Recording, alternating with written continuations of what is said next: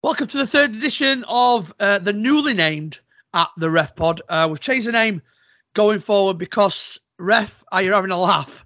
Uh, proved a little bit difficult to find on the uh, Spotify's and YouTube's and whatever else. So everything's at the Ref Pod now. So if you're searching us on whatever podcast service you're using, or if you're using YouTube, it's at the Ref Pod. If you're on Twitter, at the Ref Pod.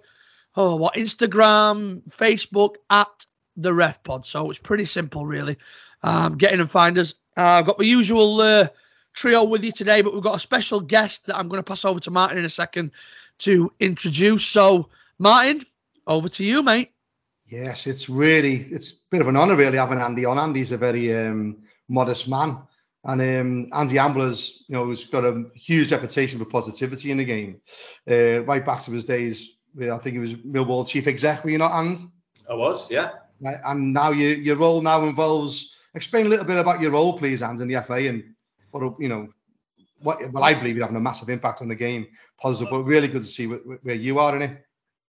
Yeah, thanks, Martin, and thanks, thanks, Wayne. Um, uh, I'm director of professional game relations at the FA. Um, that doesn't tell the true story of what I do, probably, but uh, I've been here nearly, I think, six, just over six years.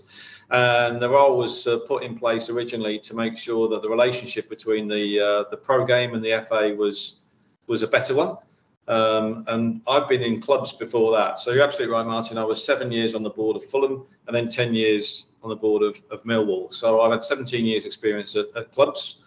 Um, and and then I come to the FA to try and make sure that the FA uh, which is just you know a, this is a people business right? Whatever we think it's a people business so that we understand each other and and actually we can work and collaborate better than we we, we were doing in the past. Um, that that's the, the, the short summary. What they didn't tell me when i came in that they want me to look at uh, look into refereeing and and um, and take over the senior management i think responsibility for fa refereeing department which i did and i i thought this is going to be interesting 17 years of sitting in the stands as a director, um, watching hundreds of games of football uh, in the pro game, and uh, being honest, um, having some sympathy with refs. I, would, I wasn't overly overly critical, but I probably was because you are when you're in that position. I don't care what anyone says, and therein lies some of the issues, and we can talk about that in, in the next few minutes. But um, yeah, I find myself um, having never refereed a game in my life, um, uh, taking over uh, the referee department of the FA, but also becoming a board member of PGMOL, the introduction of VAR and everything like that. So I've really immersed myself over the last six years in all things refereeing, and it's been a journey. And it's been a journey of uh, I think going from, as I say, football fan and then involved in the game and and not really understanding the pressures of refereeing and officiating and the responsibility that goes with it, but also the fact that you know we need to do which I'm sure we're going to come on to what we need to do to respect the officials going forward and what we need to do to make sure we've got a cohort of referees and people in the game that can continue to drive standards and make sure that we do what we're meant to do. Because at the end of the day, referees are, without doubt, one of the most important elements to the game. And but you know so that refereeing is without the, without referees you don't have a game. So I know it's obvious and you have said it all before, but you know it, it needs to be repeated time and time again. No, it's it's it's it's amazing. You you've actually thrown some info at myself that I didn't even know there, mate. And from my point of view, you know, I've been banging the drum and I've been smashing a couple of windows at Wembley to try and get some spotlight on on on on the problem in the game. And you know, since you since you're involved, and I'm not just going to blow smoke up your ass here, but you've been, I believe, one of the most positive influences on the support of, of referees since you've come in it's, it's no coincidence that some of the tools that you know referees have got now is down to to your influence. And I think I've always said you don't have to be a dog to be a vet. You know, people say, oh, you know, they've got to be this level of referee to coach there. I believe having that sort of different look from your point of view and your experience in the pro game from your levels is a real massive asset. Because sometimes you can't see the wood for the trees. And you, you, you did a, work, a lot of work with the IFAB as well, didn't you, Rand? Yeah, so I don't I don't represent us on IFAB. The chief executive does, as, you, as you're aware. Um, mm. But you know, we we have we go to IFAB with various requests. I think you know we we're being more vociferous with IFAB, Martin, you know the journey we've been on body cams, right? Mm. It wasn't going to get traction some time ago, but you know we've got a trial away, and I'm glad we've led that. I think that's important that we've led that, and the trial is ongoing, and you know it's it's it's too early, but you know we're already seeing some positivities from it, and let's let's let's see what that does after a good period of time. But I think the IFAB is important, obviously, keep the laws of the game, but it's just important from us to constantly have our foot on the pedal in terms of the things that IFAB discuss and make sure we're pushing the boundaries and make sure we're not still, you know, just saying that it, it, it was all right 20 years ago, so it's all right now, because that's not the case. We live in a different society than we did then. We all know the issues we've got as societal issues and they, how they impact on, on the game and how we can use the game to the positive. So IFAB are receptive, I think. Um, they're in a, they're, we think we're in a in a good place, but sometimes it is frustrating that it takes a long time to change things. Um, you know, not refereeing led really, but concussion substitutes and wanting temporary concussion. We we're, we're all over that, but IFAB won't budge. But we think that's the right thing to do for football. But hey, that's just another storyline. But uh, we we at least we're in there and we're having the discussions rather than just just not not discussing it. That was brilliant. And we talked to, to the two wings, and they, they, they, can come in on this. And the, the relative recent one of um, the points deduction from level seven down. We our, our, previous episode we talked long and hard about this, which again, and you know, you and your team, um, and obviously yeah, Fraser as well uh, on that side of things. It's just just brilliant. Another brilliant positive move by the FA and and a few different departments to get that over the line. And I just think that's that's going to be as fundamentally important as a body cam pilots. And I really believe the FA and everyone involved in that should get a major pat in the back for bringing that in, into play. I agree, Martin. I think you know Fraser and his team did a great job in the grassroots, you know, side of, of the FA. I think uh, Fraser being a referee helps as well mm-hmm. uh, in that instance. But that was a big thing. Getting points deductions on the table for that, for even for whatever level of the game, was a was a big. I think it's a big game changer. And uh, you know, I think and I think the game above step seven should look down and go, wow, that could be us if we don't change. Brilliant. Right? I, I, think we can use it as a massive stick. Um, how we use that over the next year or so is going to be interesting.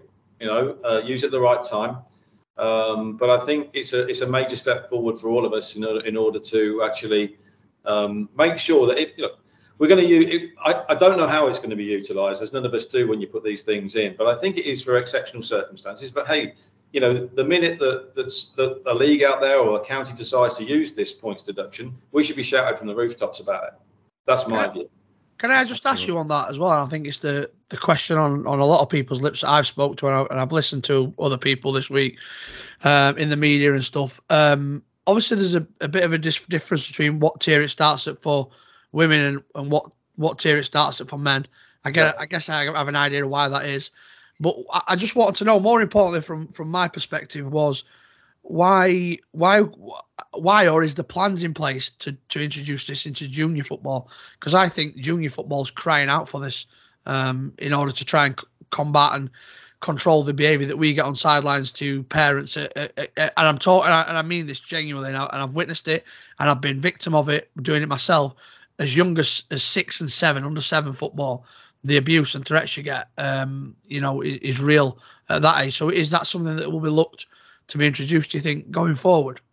Yes, Wayne, it will absolutely. I think we should. I, I think it should be in youth football. I think it should be in every level of football, other than probably the pyramid. Because when you then you start getting into more difficult areas of integrity of competition, when you have promotion and relegation and all the issues, you know, you you, you don't want you don't want a league decided on a points deduction you know, yeah. you don't want you don't want um, I don't know Leeds Leeds not. No, I'm not. I'm choosing my words carefully for Mapping Doncaster. You want Leeds relegated, and uh, what I'm trying to say is you don't want the outcome of that league decided on a points deduction because of because of something like that. But but but you know what? We should the threat should be there that we brought it in at this level. Let's let's let's see how we go with it as I said earlier with body cams, let's just see how this pilot works. This is not a pilot that the point deduction is in, but let's see how it works and let's see what behaviours it changes. Agreed. Um, it fell under immediate criticism. So, you know, people saying, "Oh, it should be at the top." Other people saying it should be at the bottom. It should be everywhere. But I think us three last week, we're all in agreement. It started somewhere, and it's a start. And we couldn't applaud you guys enough for it. We think it's absolutely superb that you've done this. Yeah, well, we like I say, Wayne, it's it's a game changer. We think Um, we've got a, a, new referee strategy we're going to launch in July. That's taken a lot of time and effort. The FA is putting more money into refereeing than it's ever done before. The board have been really supportive. But one of the things that I remember us talking about 18 months when we were you know, developing the strategy with FA Council or whatever, we talked about points deductions and we talked about, you know, it doesn't cost anything this, but it's going to be a game changer.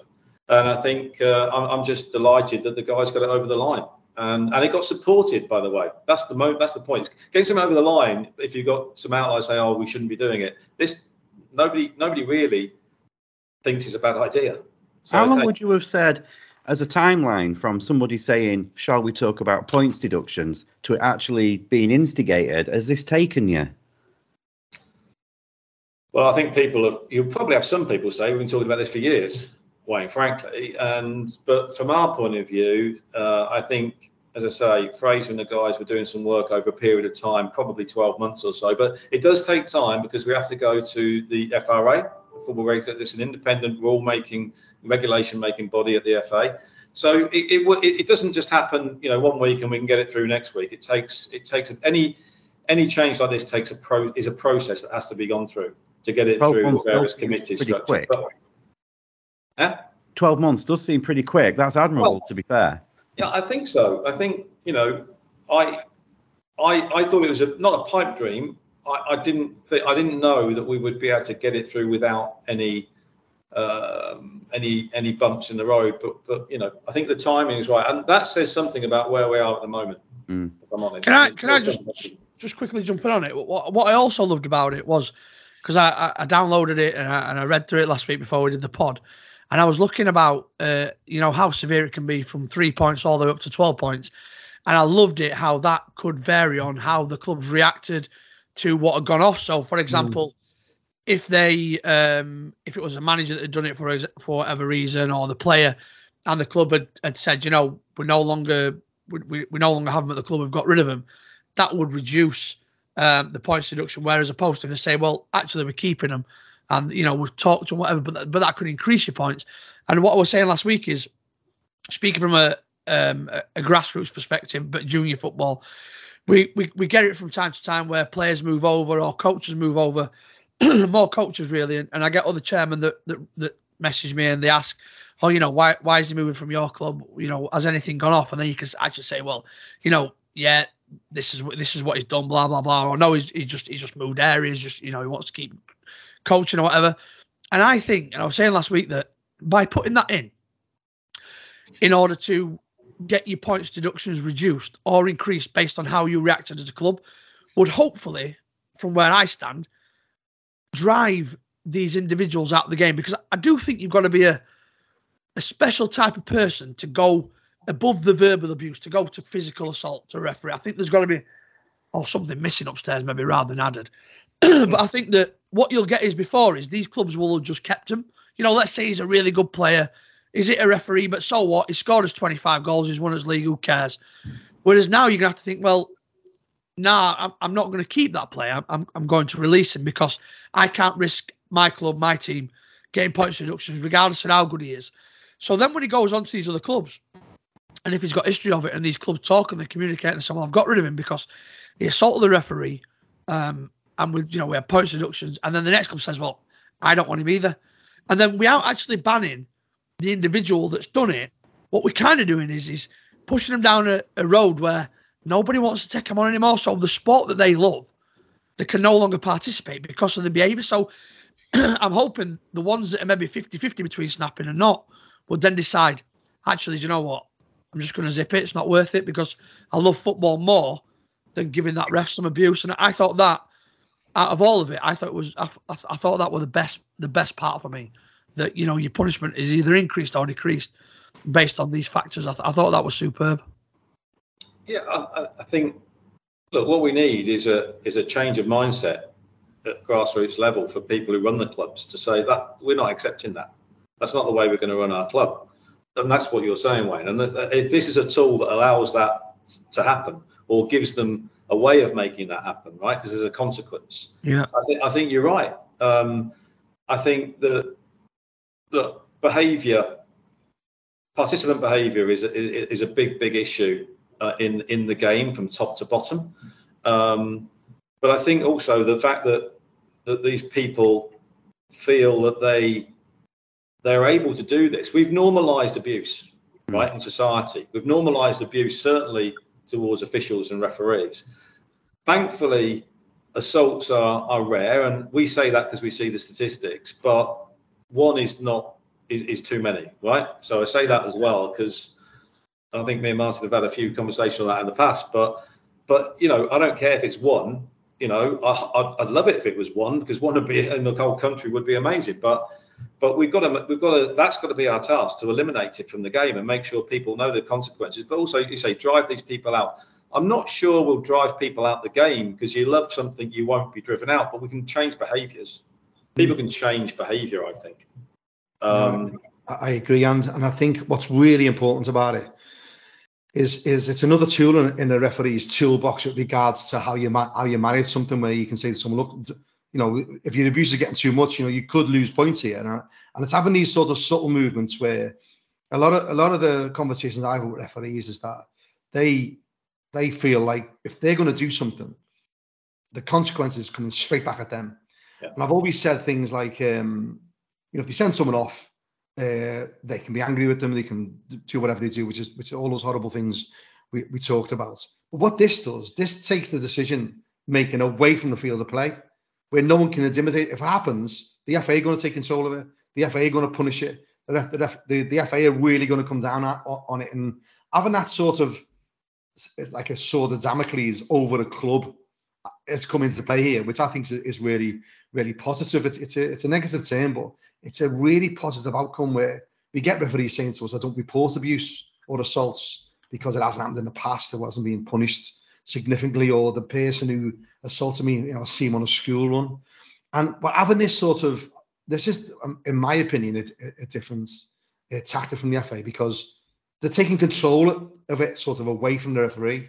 They're taking, they're, saying, look, this is going to happen no matter what. I know we've got discipline processes with what happens with assault, and, and I've said in the past that sometimes you know it, it should be more. We, we don't seldom see uh, sine dies, but just having this other thing in the background, particularly with clubs, will force the clubs, like Wayne said, to take accountability who they're, who they're playing and have accountability who, who they're having watching. That's the massive message here that I think referees will feel like our, our national governing body are really behind us now with the body cam trial, with this. That's the m- much bigger message in a, in the refereeing world. What I'm getting, mate. Yeah, I, I agree, and I think um, look, it's about one of the biggest strands of our of our strategy going forward is environment. We call it environment of which referees operate in. You know, we need to change the environment. We need to make that environment more respectful, friendly. Referees go out there to enjoy it right? They should enjoy it. Players go out there to enjoy it. Everyone arrives at that game, I think, on a Sunday morning or Saturday afternoon wanting to enjoy the game. You know, and, and, and it goes wrong sometimes. And that's what we need to make stamp out and make sure people are there and realise, you know, yeah, it's competitive, right? We know the game's competitive. We know the game can can sometimes boil over because when you're when you're competing, you know, things happen but we've got to find a right way. And, and, there's some really good examples of clubs out there. I'm not going to label every club. That there's there's clubs there that really look after their officials. Mm. You guys all know who they are. They're great. They welcome their officials. They make sure they're looked after. We think that we need more mentors. We think we need more support from. You know, some of the counties need to need to do a little bit more. I'm being open with them. You know, to, to and we need to help, whether it be through you know groups like yourselves, Martin, and, and RA and people like that. But we need more people there looking after our officials and making sure our officials, and it really comes down to people, I think, who are coaches and players and doing the right thing, right? And especially as we know that, you know, a big percentage of our referees are young people. They're young people on the journey. They're doing it because they they love the game. They probably feel that refereeing is their best way of, of being part of it because maybe they they're not good enough to play or, or maybe they choose to go down this pathway.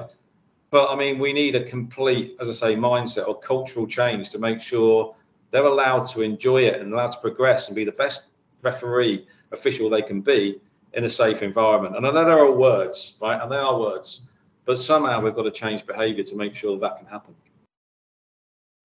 Honestly, I, I said to her, you know, you know, Janie Frampton, our chair, and when we went up to Aston Villa, and you were there for the for the BAME conference, which was another brilliant development for support of people from from underrepresented communities and and the BAME community. It, it, it was another progressive move by you. And I remember, I think I said to you, I'd, I'd certainly said it to a few people up there. For the first time in years, I, I believe what's been getting said by people like yourself in the FA. For the first time in, in over a decade, I actually believe that you really are want, you wanting to get hold of it. I'm not saying the, the previous people involved or whatever, you know, they weren't, but the signs, the positivity, and the real strong me- measures that are coming into place, and other discussions that are happening. I, I, I think the, the referees are starting to believe that our national governing body really does want to help us, and I think long term, that's just really, really, you know, hope hope is there for a lot of referees. You think I go out there, I get shouted at, and no one's there for me. I think these these things that's been created, and again the referee strategy, which I, I know we talked about, um, all these things are really the green shoots of positive, real strong support from the FA are there to see. And I think I think that's the most important point about this. Well, it's nice to say that, man, but we, we've got to follow up with action and we've got to come up with a story and we've got to tell the story right. Okay. So the strategy is the first one. I think, you know, we're going to say we're going to launch it towards the start of the season because I think it's important that we refereeing, and this is me from being an outsider, has has been very good at not not communicating very well about the community and what it does and how and well it does and why it's needed. It's been very insular, I think. That's that's not that's not uncommon in sport, I think. So what we've got to do is we've got to get we've got to get out the message about all the all the things I said and more. You know, the, the, why why do people take up refereeing? What's the positivity of refereeing? I mean, refereeing as a career. I, I wish I wish I'd have uh, thought about it as a 14, 15 year old because I was trying to be a footballer and I was always going to fail, but I, but I didn't think about it the skills that you get refereeing, the not just not just the health skills, the the the, the, the way you have to manage people, conflict management is a big thing, uh, but also just decision making, and, and it's it's just a good thing for people, young people especially, to take up.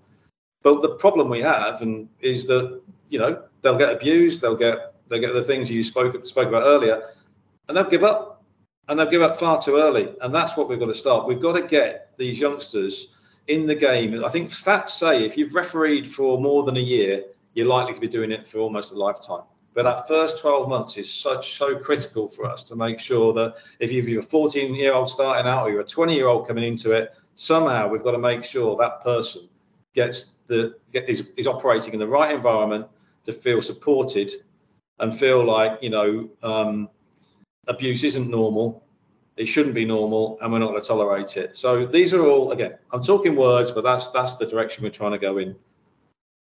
I think people believe you, and to be honest, that belief has, has been there for a while. I really genuinely believe that people that you've, you've shown it in your actions by doing the points deduction, by allowing the body cam pilots. You know, we, Danny Meeson's being behind it. We've had wonderful RDOs like Ross Joyce, really putting out the positivity of of being involved. And I, have made some lifelong friends from refereeing. I only stopped because I got injured and I was always getting sent off and I, and I got into it. And I've made some brilliant friends within clubs, within, with everything a part of doing it. It increases your employability because all those soft skills you learn.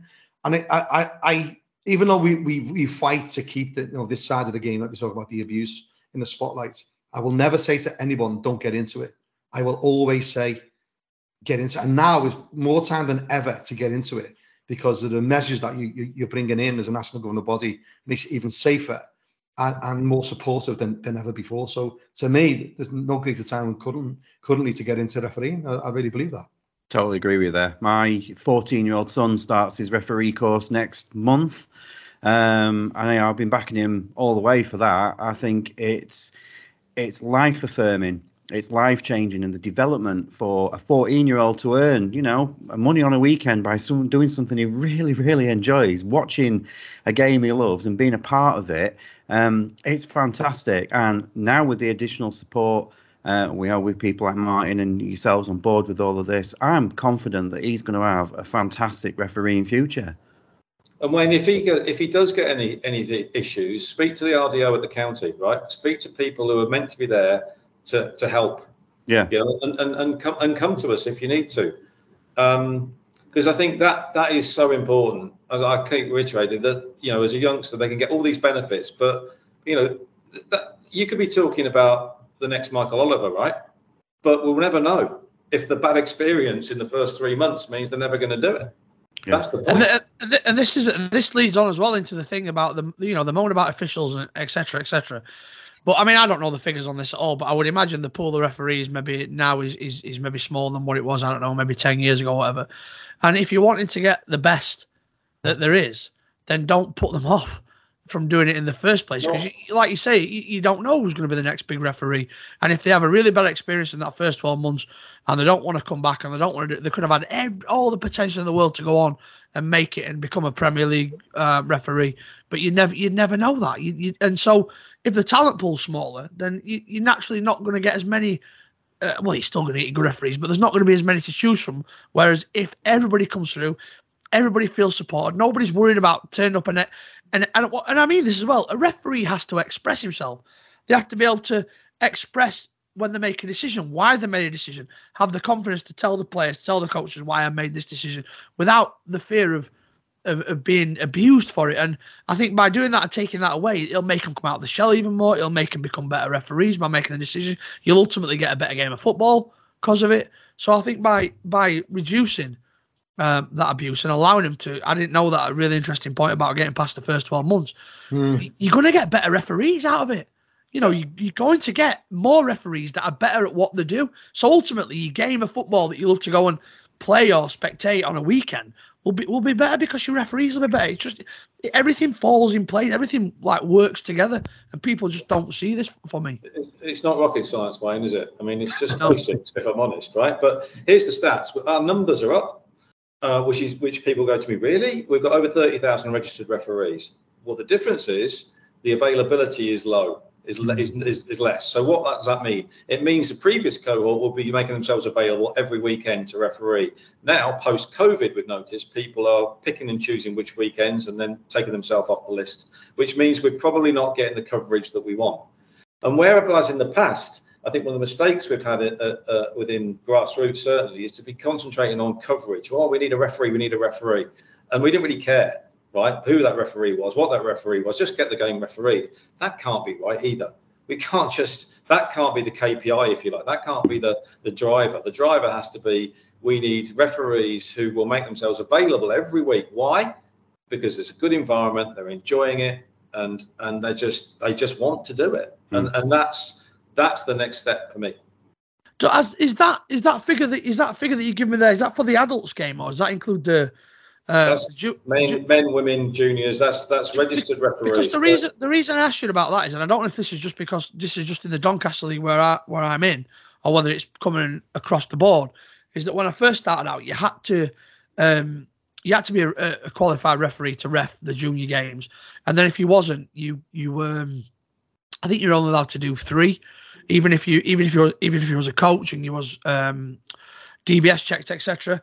Yeah. But Doncaster you brought in now that you don't actually have to be a referee to referee games. You just have to have a, an FA DBS check. So there's a lot of refs that are now refing that, in our league that are not qualified referees. They're just D, FA DBS check because there's such a shortage of referees in, in the Doncaster yeah. League at junior level.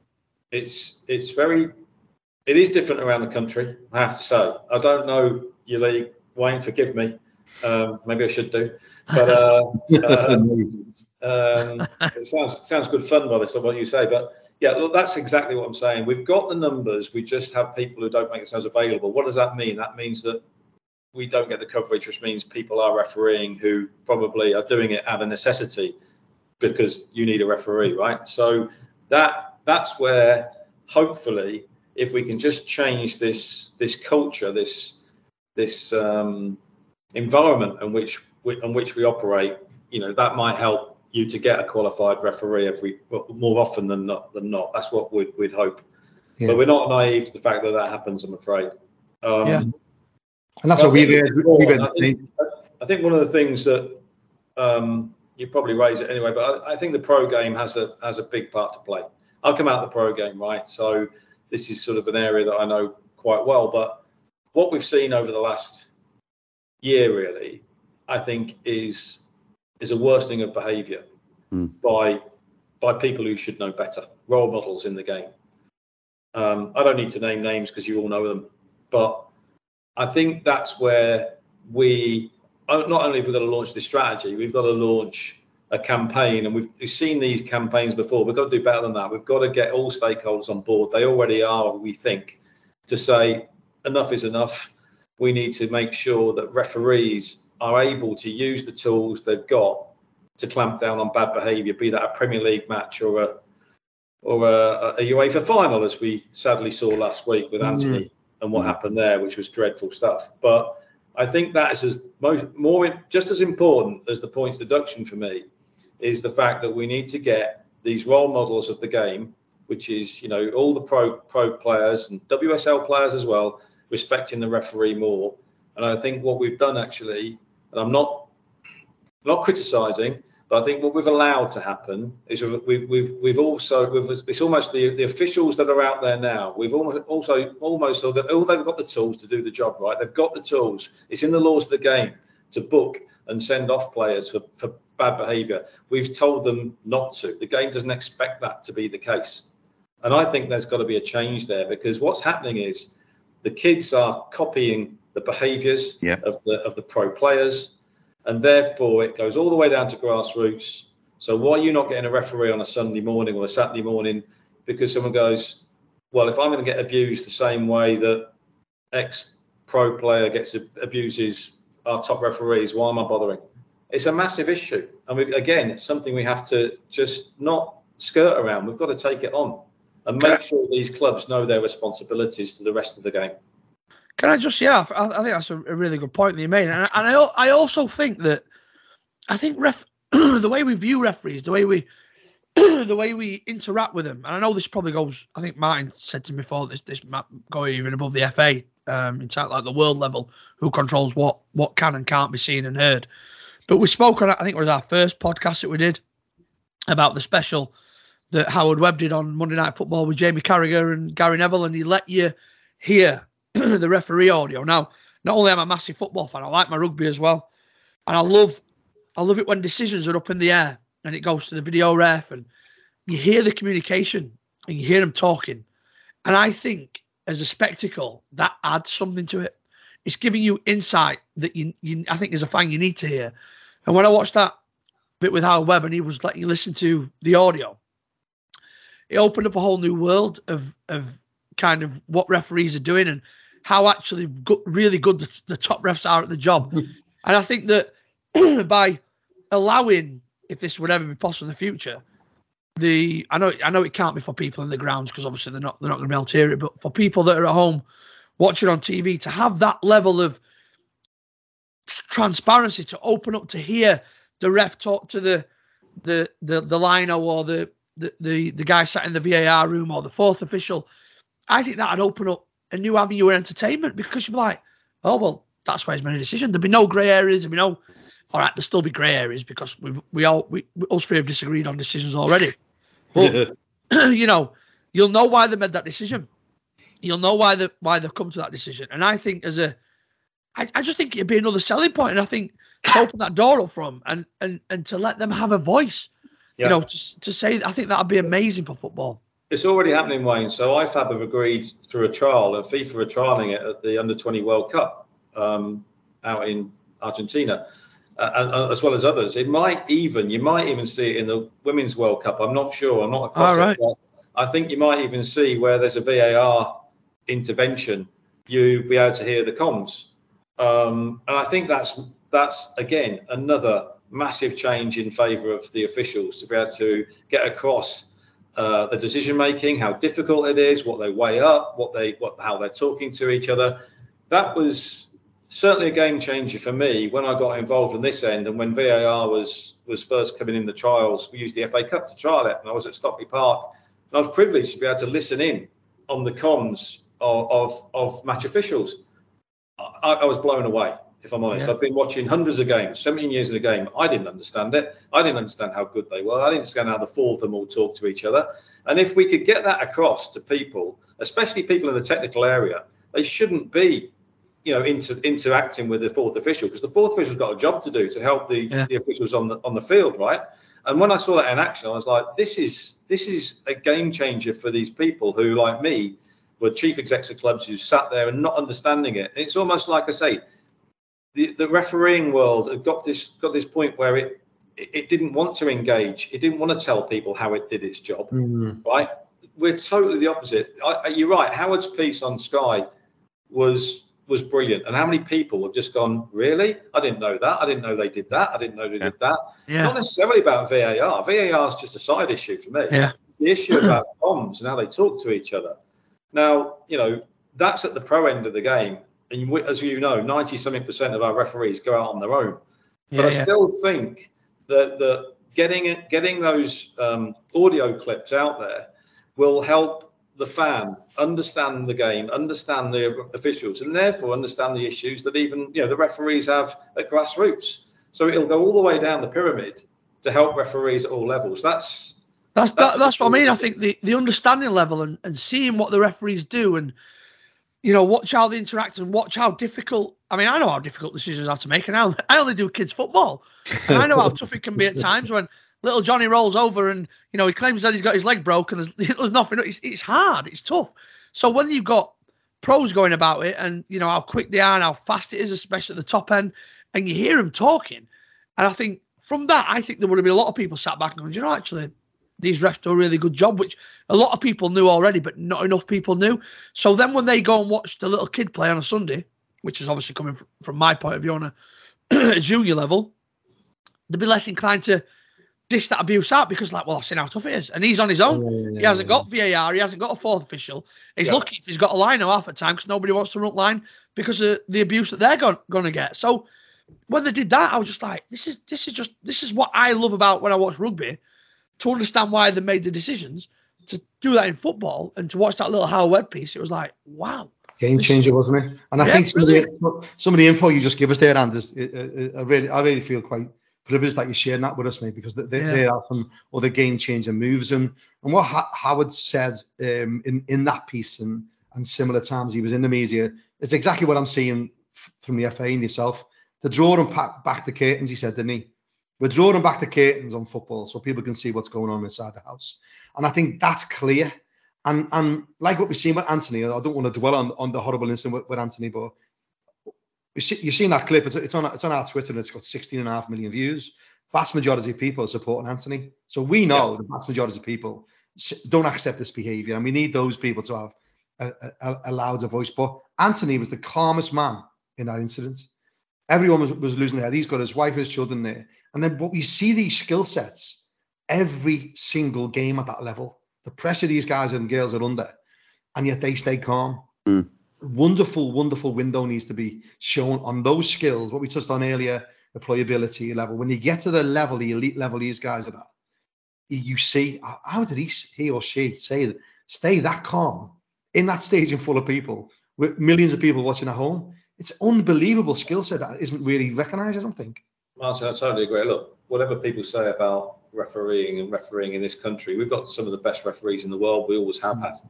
right? We always have had, and we've got Anthony, we've got Michael, we've got Rebecca, we've got we've got some we've got some of the world's best referees, but we've got to support them, and we've got to make sure they are supported uh, from what we've seen in the pro game, which is a definite sort of erring towards worse behaviour on field.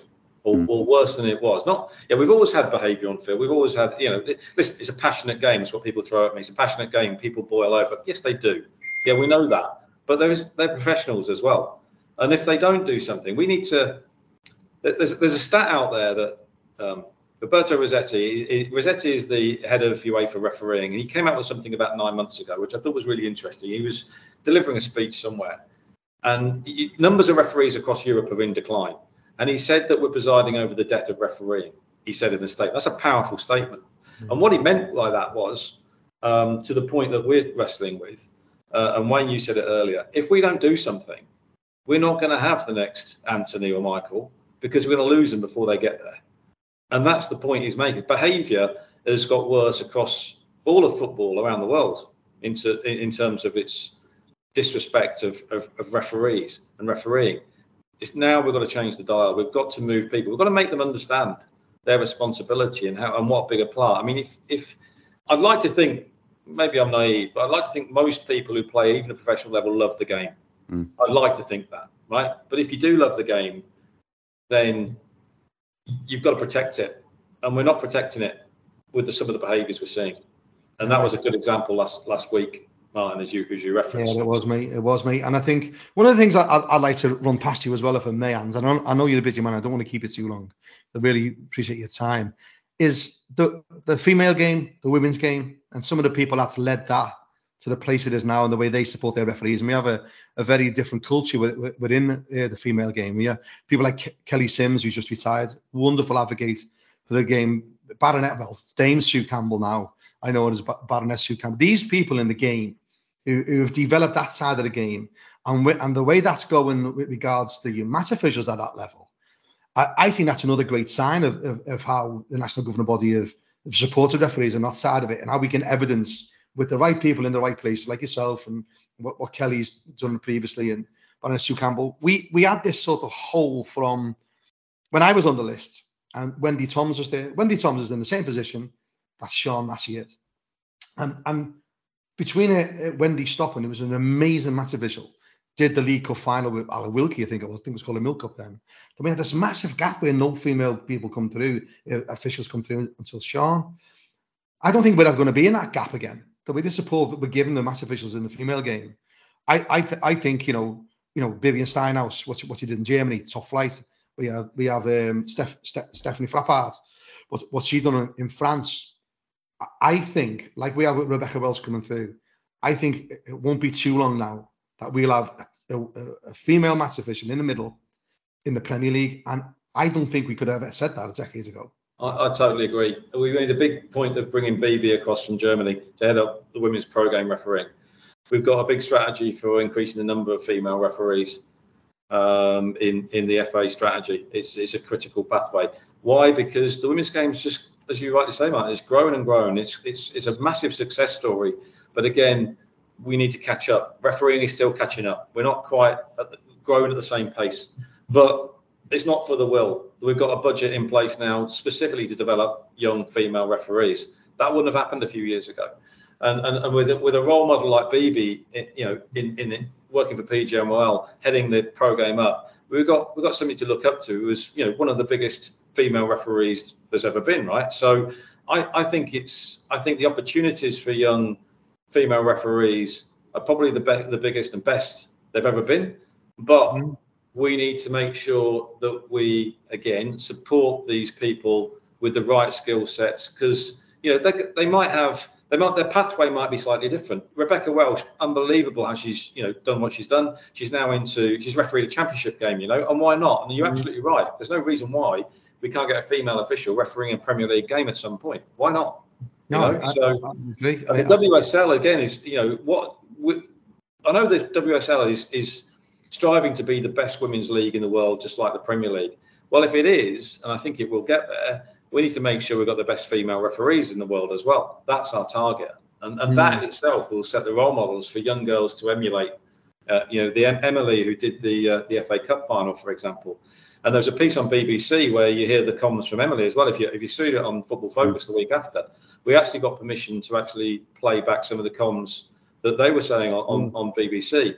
It's, a, it's a, about a four minute bit, but following on from Howard's piece the week before, again, just another way of, as you say, pulling back that curtain and showing people how how good these officials are.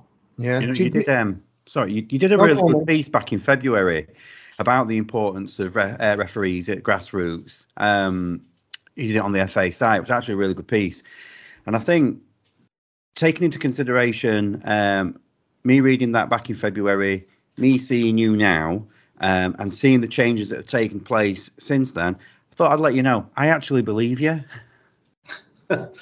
well, thanks, Wayne. Look, we we we got some investment from our board at the time when you know um, money in every business post COVID is tight, right? But we've got great support from the chief exec, and, and we've got great support from the chair, Debbie Hewitt, uh, in terms of refereeing. She it's a it's a she she loves to understand you know what's going on in refereeing but that helps us um, get a little bit extra money to be able to do what we think is going to be uh, or put in place this strategy. We believe it so i wouldn't be saying this unless we believe it. Now how successful we're going to be is another thing So, um, you know, in a year's time, you might be moaning at me, Wayne, saying we haven't seen a difference. But I hope we do. I, because I, I, I, I believe, I believe we can do this. I really, genuinely do. Otherwise, I wouldn't be prepared to come on and speak to you guys because I'm, mm. I'd hide in a corner. But I'm not going to do that because uh, look, we need to do it. We have to do it. Um, the game deserves us to to to do it. You know, referees are the lifeblood of the game. You know, without them, we can't have football, and um, we can't take them for granted. I think that's the point. I think we've, I think English refereeing is taken for granted that we're always going to have the best referees in the world without actually working out how we do it or where they come from. I think they've certainly woken up to the fact, you know, these referees going back to Jack Taylor or whatever, they don't just appear, right? They do it because they're dedicated, but that's that's not good enough anymore in this world. We have to invest in the development of, of young people uh, in, in, time more than more than anything else to make sure they can be the best they can be. So I'd like to think we can we can make a difference, but we're going to need masses of help from vol- the volunteer workforce and refereeing is, is huge. Martin, you know that you, you, the people that do it because they love it. I want to hand, I want to make sure that they hand over their, their experience to young young people. I'm always in awe of volunteers, be it referees, coaches, whatever but we can't do it. We can't do it uh, without without those people. But again, we need to make sure that they're recognised as well. So, yeah, a lot a lot to do, but it's exciting times, I think. Oh, uh, nailed it, Andy! And what a, a, great way to to end end this episode of it. I I. I, I've got so much more out of it from, from what you've you've shared with us with regards with what's coming in, coming in the future, and and it's just great to to to hear from the horse's mouth, someone as high up in the FA as you are, controlling directly with you know what happens in in the referee strategy and the referees departments, to hear that positivity and that real want, and and like Wayne said, that we actually believe you and we believe you, and and I think I don't think you're going to let that that down belief, and I think uh, join the other guys here and and thank you, mate. Just thank you for giving referees the hope that that's coming. What you've done with the body cam pilots and the, and the points deduction. And thank you for coming on and giving us your time, mate. No, Jen, it's been it's been nice to chat with you guys, and I genuinely will say it's it won't be for the want of trying. We're going to give this the best shot we got, um, with the support of everybody in the in the refereeing community and beyond it. That's the point. We need people beyond the refereeing community to understand the community and, and actually support it for the betterment of the game, and um, that's the task. And can and can I ask, have you missed anything that maybe we've not covered that you wanted to get out there, Andy? That we that you maybe wanted to put across there, or we kind of covered everything for you today. We kind of wanted to give you the platform really to to obviously voice your voice and tell us what tell us your thoughts and, and everything that you're working on, which, like Martin said, has been absolutely incredible. So, have we missed anything that you'd like to, you know, pop in that, that, you think's important, or have, have we pretty much covered it all? I think we've covered it for now, Wayne. Look, when when um, when this podcast becomes so famous it goes worldwide and got billions of people watching it, I'll, I'll, come back on and we'll talk again. But uh, uh, no, look, we might have to we might have to pay you then. uh, look, thanks thanks for the opportunity to come and chat with you. I've enjoyed it, but um, look, it is the start of of something new, as I keep saying. Um, it, I'm I'm just so pleased that people have understood it. As you you guys nailed it when you said about the points deductions, that's a game changer. But then being transparent is a game changer, letting people understand what what the refereeing well, what how how hard it is, but but how ultimately we need the best referees, or we need referees whether they, you know, referee one game a year or we want them to do more, but we just want them to be the best they can possibly be, but also enjoy, have the ability to go out and enjoy what they do without fear of um, abuse or having a, having a negative experience that that's that's really the point. Bravo. Super. Well, on that note, I'm going to close it down. Remember, if you've been listening today, um, you've been listening on YouTube, click the subscribe button, and then you'll be notified when the new episodes come out. Um, Martin, can we release yet the, the, the next guest we've got coming on? Should we surprise them? I, we'll I, I, let's let's surprise them next. We'll guest. surprise them. Um, yeah. yeah. So remember, click the subscribe button, and you can get us on all your streaming services now. We list your podcast, and if you're not following us yet, Find us on whatever you use Facebook, Instagram, Twitter. The handle is at the Ref Pod. Pretty easy, the Ref Pod. And uh, give us a like. follow us, and uh, I'm sure you'll see Martin either on TV or arguing with somebody on Twitter. It, it is it's very amusing to watch. So Andy, super. I mean, we all really appreciate your time. Andy's uh, Andy's just left the link. Uh, to say it was uh, an impressive interview would be an understatement. Um, thoughts, guys? Brilliant. Just absolutely superb to get to get his voice, his angle, um, the information that he parted with us. It just, do you know, it's it's just fantastic. Martin, well done for getting him on, mate. Really well done. Oh, mate, it's um, he was even better than I thought he was. Talking some of the stuff that's going to happen in the Women's World Cup and stuff like that. I know. Really opening out to us and being honest about it. It was that's like, like that's like breaking news, isn't it? I mean, that's like you know, brand new, massive, massive news. Ma- it's massive that massive. I know it's, Um, it's and, and him to trust us with it. You Yeah. know, is, Yeah. is, is another is another little thing. But like I said, I said before he come on, why I wanted him on, he is an absolute game changer for the FA in, in what he's doing with refereeing. And and and, you- and I've been so harsh on the FA over the years and broke loads of windows trying to get the doors to open. But honest to God, that is that. You know, I've met him a few times. I know how good he was, but that was even better. than Yeah, and I think I think the key the key word here is is transparency, open and honest, which is what he's trying to make referees be in terms of you know like the we're talking about the the audio uh, releasing the audio and having that him on and be that open and transparent with us. I think that obviously when when you asked me about doing this podcast, I was I was obviously blown away to get the opportunity to say yeah actually I'd, I'd love to do it and then I mean we, we, we've said earlier we, we're going to keep it a surprise on, on more guests that are coming on but that was just a little taste of that we're like of, of, of where we're going to go with this. And I just feel I just feel really I want to say buzzing happy um, because I think this this could really be I think the I think the tables are starting to turn in how people view referees.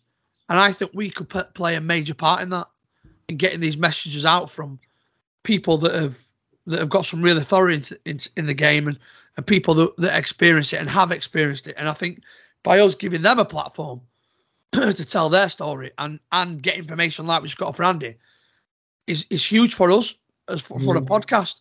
So I, I feel really I felt excited before. Yeah. I feel like I feel like dancing. Quite privileged and honoured, really, aren't we? Yeah, no, it, it's it's.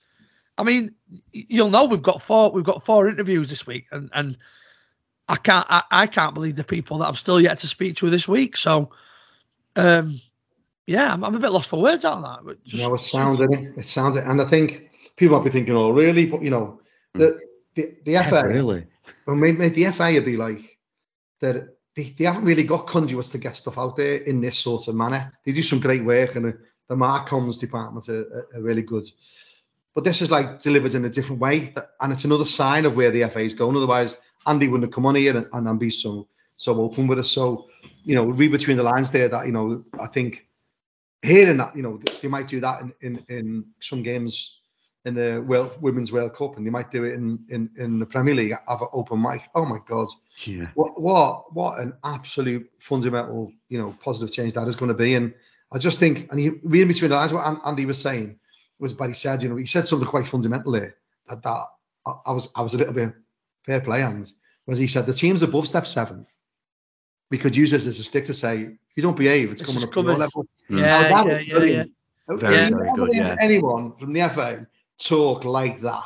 Yeah. So Yeah. so candid, you know. That's what I mean. That's why I wanted him on so much. He's absolute diamonds, and and if you do listen to this, hands, you know, we're the three of us here. Really, Thank really you. Yeah. thank you. So fair play, Andy Ambler from the FA. Yeah, yeah. Wow, wow. So yeah, um, we've added this little bit in extra. we, um, I'll tell you, I'll tell you, I'll tell you quickly why if you're watching or listening. Um, we've obviously had Andy on. He's, he's given us an hour of his time, which um, you know we can't thank him enough for.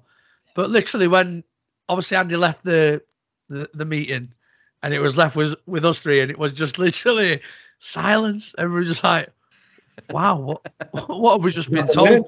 so um Martin said we, we need to uh, we need to do this little bit extra. So we're doing a little bit extra just to tell you, just and in no certain terms as well. Let let Andy know if he is listening how blown away we are and how thankful we are for his hour that he's just given us. Um, so we'll finish again for the second time.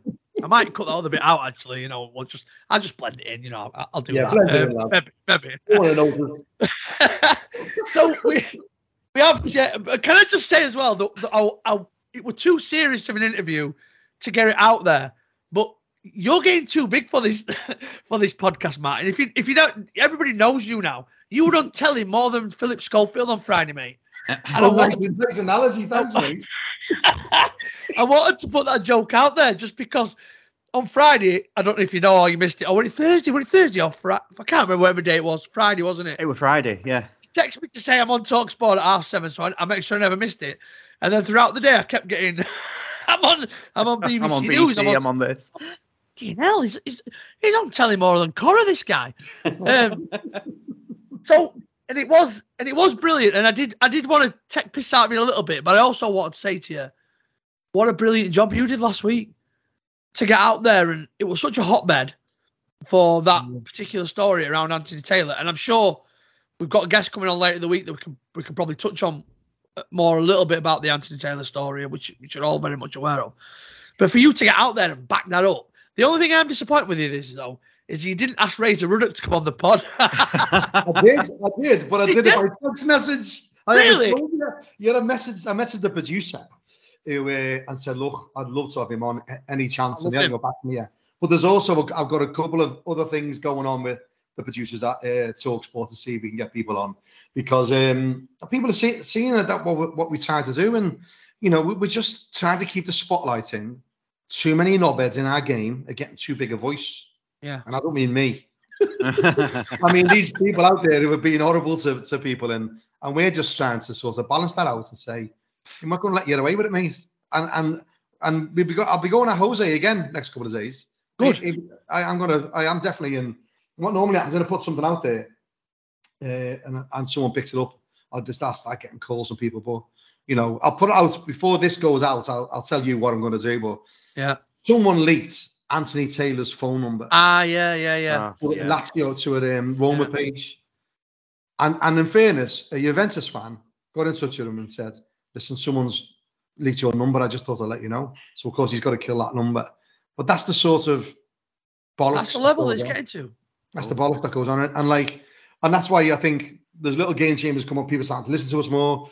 Um, I, I've wanted to do a podcast like I did the previous one, but that didn't work out um, because of someone else's thrown the dolly out of his pram.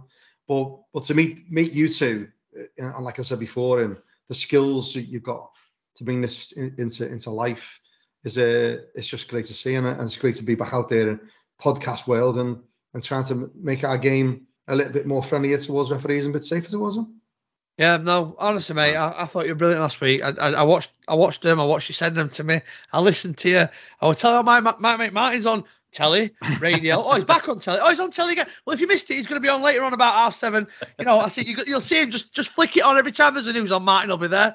Um, but no, I thought, I thought it was good. I thought it was, I thought it was big, and you know, um, the the stuff you put out on social media as well. And I, I don't know if you've seen, mate. I got involved here and had a few, few arguments, with a few deadheads. Yeah, yeah, yeah. Um, and you know, I, I like I like being able to put stupid people in a box and leaving I them there. I know. And what was Uh, funny?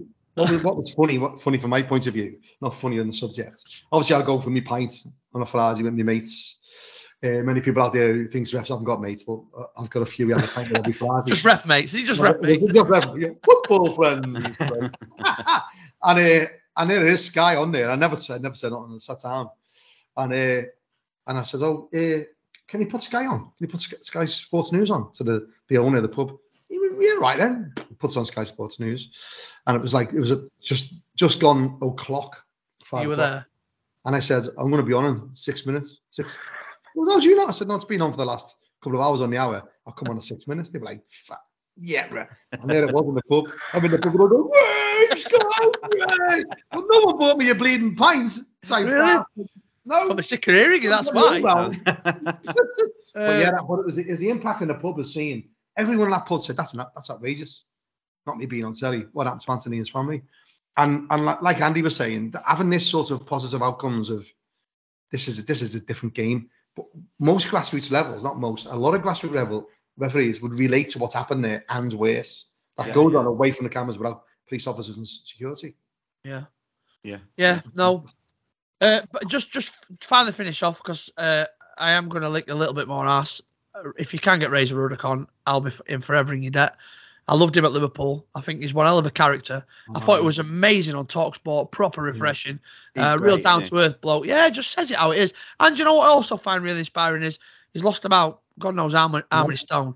You know, he looks really Amazing. well. Uh, I watched him on the Harry's Heroes thing, and, and you know they were trying to get him to lose weight, and I don't know how he's done it, but wow, hats off to the guy. So, Well, If, if Razor is listening, uh, I want you on, and I'd like a signed shirt, please, to go with my John Barnes one. I mean, surely you want to you want your shirt next to John Barnes. I mean, that is like surely that's like the ultimate kind of respect I can give him that I'd sit him next to John Barnes. Fair play, fair play. Well, he uh, when I finished that that um uh on on Talksport when I finished that that interview, about an hour and a half later, Razor Ruddock follows you on Twitter. Really? I was like, "Ooh, Oh, can we tag him in this you." last- little bit? you, you can tag him. What I'll do, I'll say, shout out to Razor Ruddock at the end of it. And I, I- think you know, because I mentioned in an interview on Talksport, you know, and I, it wasn't it wasn't disingenuous, absolutely genuine. He's what a massive help he's been to people who who, who have been through the same similar problems he's been through. Mm. Ordinary people, know that he's he's had a wonderful career and all that. But you know what he's done with his weight, what he's done with his mental health challenges, what he's done with his drinking, absolute massive, massive positive example and role model for a lot of people out there. So fair play to Razor. Yeah, right. absolutely. Second that. But uh, just, ju- and I, I know we're digressing a little bit here. You know what I do hate about Talksport though? When they never let you say goodbye. They cut you off and then they say goodbye to you, and you never actually. They did it to me when I when I had that thing with what's his name that I'll tell you about the other week, and I'm like, just let him say goodbye. I don't know why it bugs me. I just want to hear him say thanks, I see you later, but they'll say thank you, Martin. That's Martin from uh, Ref Support UK, and then you just don't eat, hear Martin's gone. I know. It's like, well, Because one of for them, I wanted to, I wanted to talk about uh, the FA Cup coming up because so many grassroots referees do the early rounds of the FA Cup, and I wanted to say, you know, it's great to have you know the team out there who's doing it, but remember that journey starts with grassroots yeah. Yeah. people doing those first qualifying games, and I probably I did get a chance to, but I'm sure that's a, a time for another day. But Absolutely. listen, boys, well done. Thanks for your help. Good. No, man. thank you. So remember, we changed the name. It's at the Ref Pod, at the Ref Pod. So we're searching us, whether it's Spotify, we're still waiting for Apple. Hopefully, by the time you're hearing this, we're up on Apple. It's on everywhere else, Deezer and Podchaser and Amazon Music and all that. We're there. We're also on YouTube at the Ref Pod. It couldn't be easier. If you want to follow us, if you want to see some of my mad videos, I'm sure Wayne will start putting some mad videos up. Martin's everywhere anyway, just doing mad stuff. Um, it's at the Ref Pod, um, at the Ref Pod, Twitter, Facebook, Instagram, and you can also follow Martin. Well, you can follow us all really. Martin's at Ref Support UK on Twitter. I'm not even going to spell your mine, and I'm not even sure what Wayne's is, but we'll get them and we'll put them up on our I um, think it's Yorkie Pudding. Yorkie pudding. Well, mine's Rilesy, Rilesy82, but nobody knows how to spell it.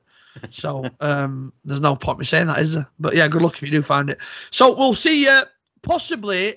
Ah, we're not going to be back next week. We're going to be back Friday. But yeah, we have got a special for you on Friday. So make sure you subscribe. Make sure you follow us. We'll drop some teasers in Friday morning, and then sometime Friday afternoon, Friday night even, we're gonna drop a massive, massive podcast that you're gonna definitely want to listen to before Saturday night. Why would it be before Saturday night? Because there's a certain small game of football getting played that if you love football, you'll be watching it. So subscribe, listen out to the Goatee Brothers. Thank you very much. and uh, I will see you guys later in the week. And uh, like I say, subscribe. See you later, guys. Thank you, lads. Been a good one. Yo.